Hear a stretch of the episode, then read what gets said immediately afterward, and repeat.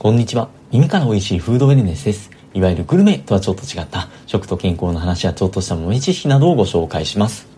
さて今回はグリーンでブルーを吹き飛ばせみたいな話ができればと思うんですけども、まあ何のこっちゃって感じなんですけども、グリーンっていうのはまあ野菜、まあ野菜とか果物も含まれるんですけども、それによってブルーな気分、ちょっと憂鬱な気分っていうのを軽減できるかもしれないみたいな感じの話です。今回の見出しはマイケル・グレガーさんという方が書いた本の How Not to Die 日本語名で食事のせいで死なないためにでの病気別編っていう本の見出しから使わせていただいたんですけれども、この本が今回のご紹介のベースになります。最初に申し上げておきますと、このマイケル・グレガーさん、まあ、この本っていうのは、その菜食主義みたいなまあ主張が非常に強くてですね、なのでまあちょっとそのポジションに寄っているところはあるんですけども、ただこの方、お医者さんらしいんですけども、健康オタクといいますか、その収集している情報量が凄まじくてですね、この本の参考文献っていうのも、もう見たことないぐらいの膨大な量のが参考文献として紹介されてるんですよ。その情報の圧倒的な多さには、もうその菜食主義とかじゃない方でも非常に参考にはなりますし、その中でもこのうつ病とかメンタル面の下りとかっていうのは結構役立ちそうだなと思いましたので紹介させていただければと思いました。ところで、メンタルといえば、健全な肉体には健全な精神が宿るとかって言ったりしますよね。で、まあ、現にの筋トレをすると、まあ、精神状態が良くなるとかっていう話もあったりですとか、普段どれだけ運動をしているかですとか、健康的なライフスタイル全般っていうのが、その健全なメンタルにつながってるんじゃないかっていうのは少なからず言えそうな気がします。では果たしてその逆はどうなんでしょうか？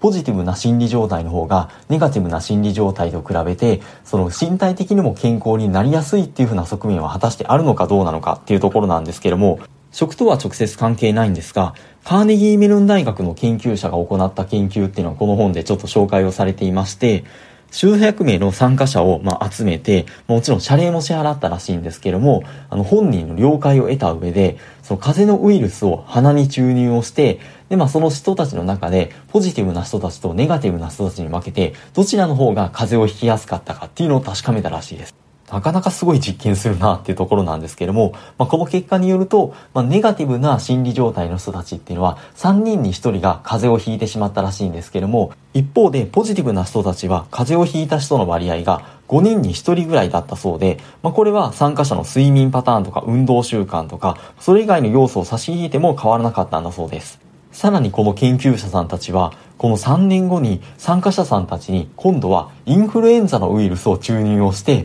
まあ、そのウイルスに感染する割合がどのくらいかっていうのを調べた実験を行ったらしいんですけども、まあ、これもさすがに謝礼は弾んだらしいんですが、それでもやっぱりそのポジティブな心理状態、幸福感の高い人たちの方が病気になりにくかったっていうふうな結果が出たんだそうです。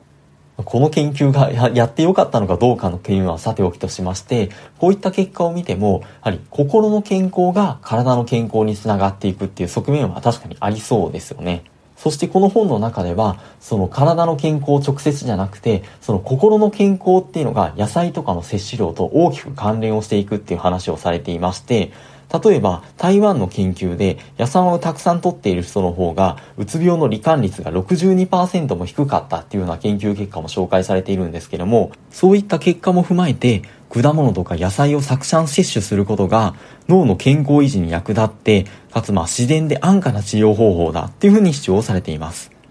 ではどうして野菜とか果物の摂取量がそのうつ病の罹患率を下げるとかっていう影響を及ぼすのかっていうところなんですけどもその理由の一つとしてはうつ病発生のメカニズムっていうのが神経伝達物質のその脳内での不均衡が起こるからだっていうふうに言われているらしいんですがその神経伝達物質の中でも特に重要な働きをするのがよく名前を聞くようなセロトニンとかドーパミンとかのモノアミン類って言われるものでこれらはモノアミンオキシダーゼっていう酵素によって働きが制御されて、その過剰なモノアミン類はこの酵素によって分解をされているいくらしいんですけども、うつ病の人たちの脳内では、このモノアミンオキシダーゼの酵素の濃度が高くなっていって、で、その分、そのセロトニンとかドーパミンのモノアミン類の濃度が低下することで、うつ状態が非効化されるっていうふうに考えられているそうです。もちろん薬とかを使ってこのモノアミン類の濃度を高めたりですとかモノアミンオキシダーゼのその酵素の働きを弱めたりっていうすることはできるかもしれないんですけども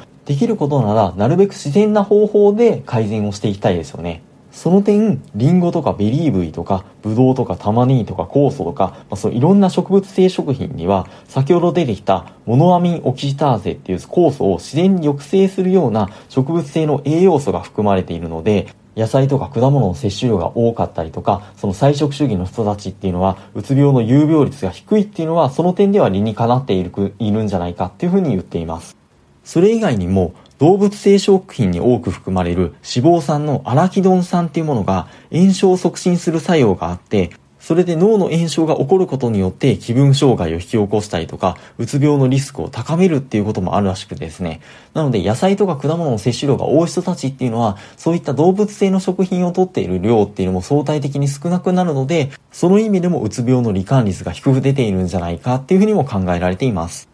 それに加えて、老化の原因とかでよく言われる活性酸素、まあフリーラジカルとかっても言われたりするんですけども、それが、そのうつ病とかの精神疾患の発病にも関わっているっていうふうにも最近言われているそうで、現にうつ病患者さんたちの脳の情動中枢っていうところが萎縮をするのが活性酸素の働きによって、まあ、その神経細胞が死滅してしまうためだっていうふうなのも示されてきているようです。この活性酸素の影響があるっていうことは、その活性酸素を示させるような抗酸化物質っていうのを多く含まれるって言われる野菜とか果物っていうのが効果ありそうだっていうのは確かに言えそうな気がしますよね。実際の研究で見ても約30万人のカナダ人を対象にしたもので果物とか野菜の摂取量が多いほどうつ病とか気分障害のリスクが低くなるっていう結果が出ていたりですとか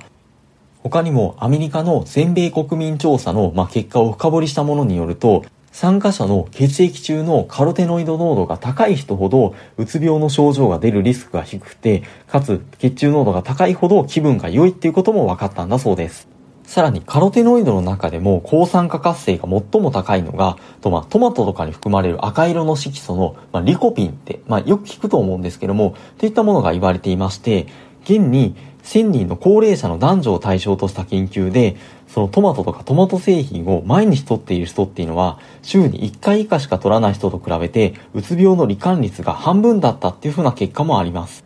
他にも野菜に多く含まれる葉酸っていうビタミン B の一種の摂取量が少ない人ほど重度のうつ病になるリスクっていうのが高まるっていう研究結果もあったりするんですけどもただこういった話あるあるではあるんですけどもその抗酸化物質とか葉酸とかっていうのをサプリメントで取っても効果が出ないっていうことも言われていまして、なのでその成分にフォーカスをしてサプリメントを取るっていうよりは、ちゃんとその野菜そのものを食べるってことが大事みたいです。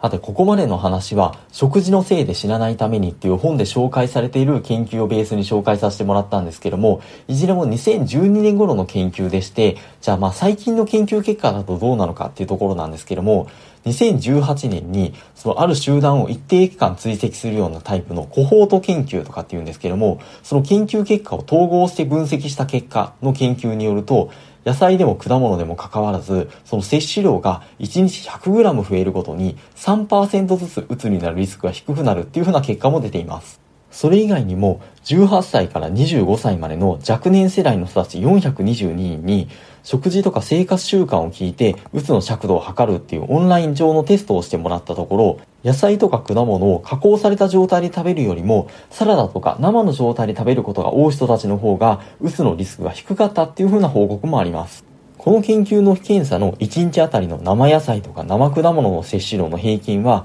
2.2サービング。グラムで言うと約200から250グラムぐらいだったらしいんですけども、これよりも食べる量が減ると、とまあ、ポジティブムード、まあ、やる気度とかって言ったらいいんですかね。っていうのが、まあ、どんどん低下をしていって、逆にそれ以上食べる量が増えていくと、まあ、600g から 700g までの摂取量だったら、そのやる気度、ポジティブムードが、まあ、どんどん上がっていくっていう風な結果が出たんだそうです。内訳別だと、野菜は人参とか濃い緑色の葉野菜で良い結果が出ていて、果物では特にバナナとかリンゴとかでメンタル面のいい結果っていうのが特に顕著に出たんだそうです。なかなか数百グラム食べる量を増やすって難しいんじゃないかなとは思うんですけども、バナナとかリンゴとかっていうのは、1個だけでも結構重量があるので、このデータに当てはめるっていう意味では、バナナとかリンゴとかっていうのを、まあ、ちょっと気分が沈んでる時に食べると、もしかしたら効果があるのかもしれないっていう風な話で、この辺で締めさせていただければと思います。このチャンネルもしよろしければ引き続きフォローとか良かった放送回いいねしていただけますと大変助かります。